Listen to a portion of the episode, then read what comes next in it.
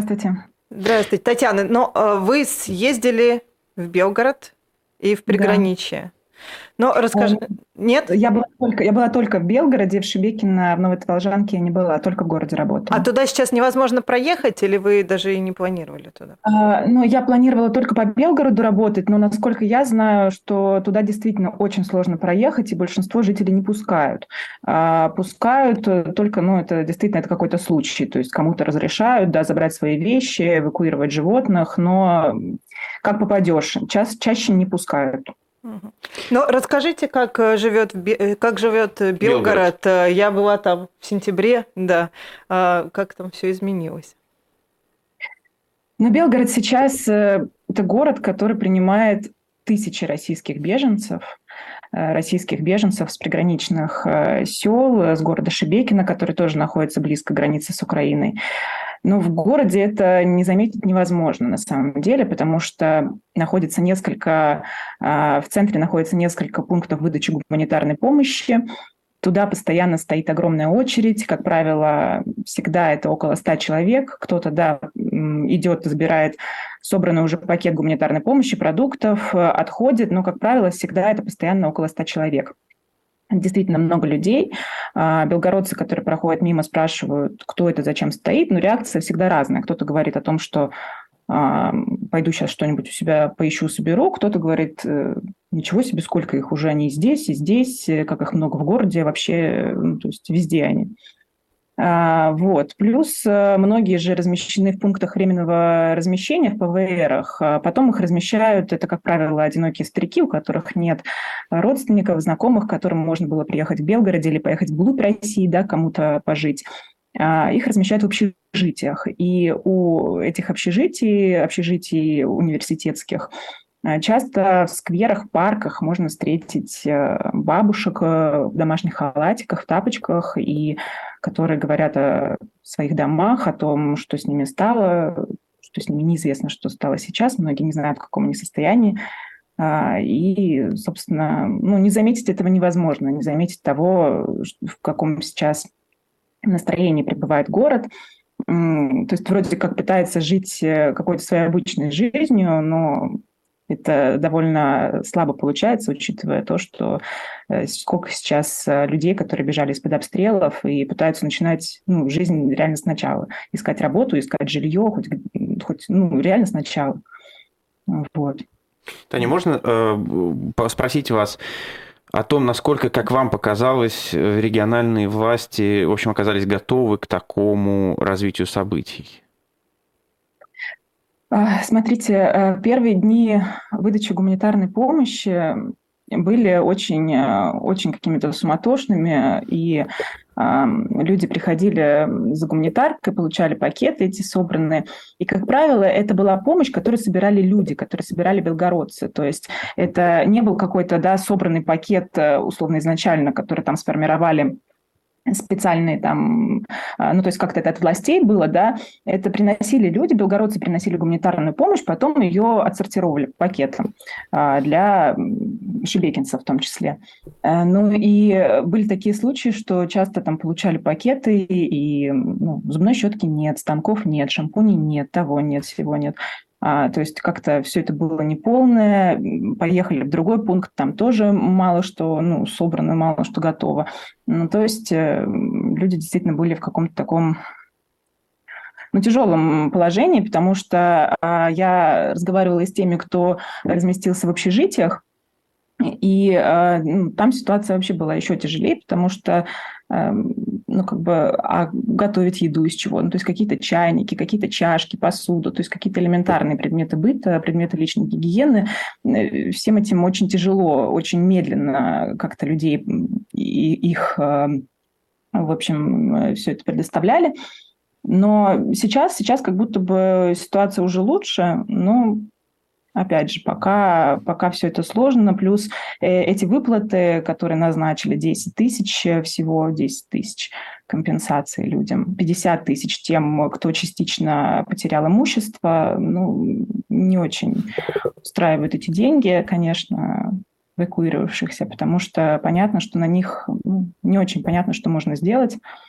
как бы многие говорили о том, что ну что, 10 тысяч – это два раза в магазин сходить, а угу. Что еще можно сделать. А какое вообще настроение в городе? А, ну, в городе такое настроение, что, мне кажется, люди очень привыкли.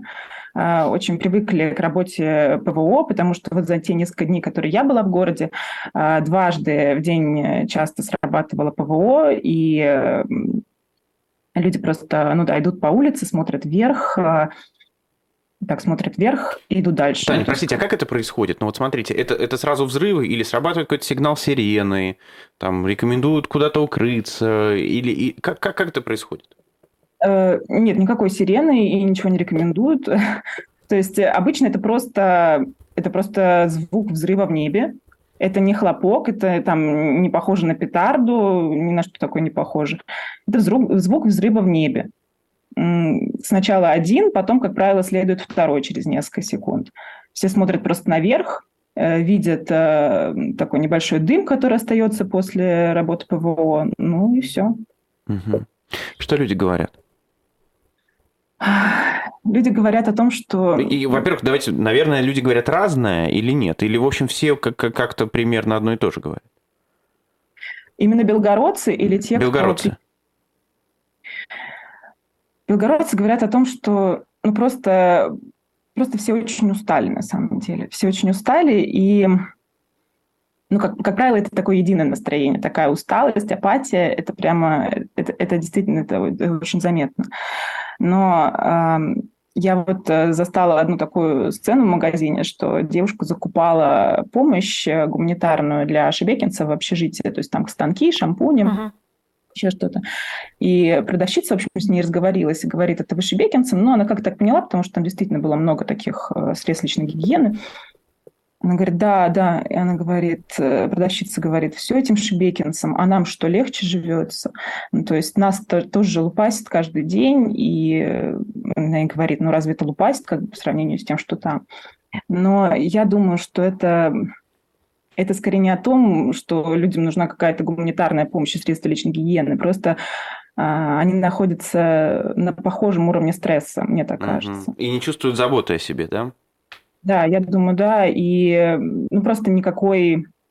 То есть э, жизнь как будто бы продолжается, то есть она такая же, как, э, как и до начала специальной военной операции, то есть но при этом э, на улицах, на подъездах нанесены указатели к укрытиям.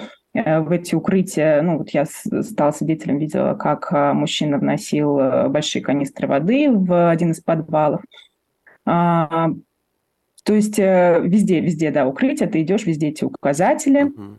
Периодически что-то в небе громыхает, очень много военных на улицах. А вы не спускались в это укрытие, не приходилось? Нет, а они, они закрыты, они uh закрыты, ну и э, туда вот при... Ой, у нас а, что-то что со связью, и мы не, мы не деле, пока не очень понятно, в каких случаях. Вот теперь, теперь вот теперь вас слышно. Да.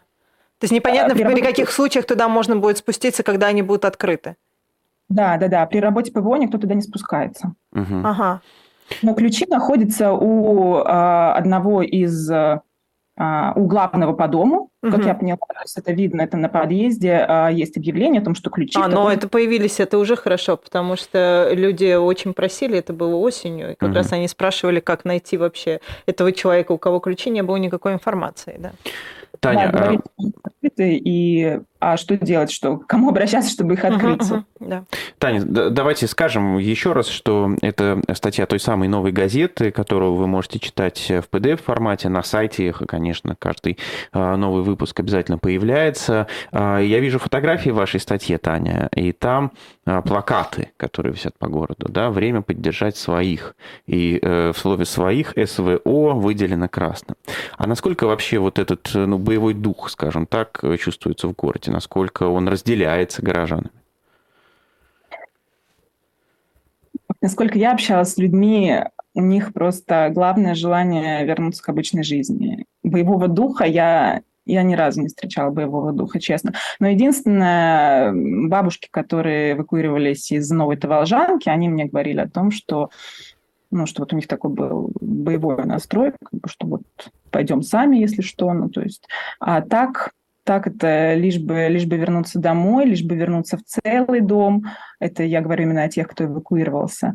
Ну, потому что, потому что вот с теми, э, кто эвакуировался, я разговаривала, и большинство не рассчитывают вернуться. Вот в чем дело. Mm-hmm.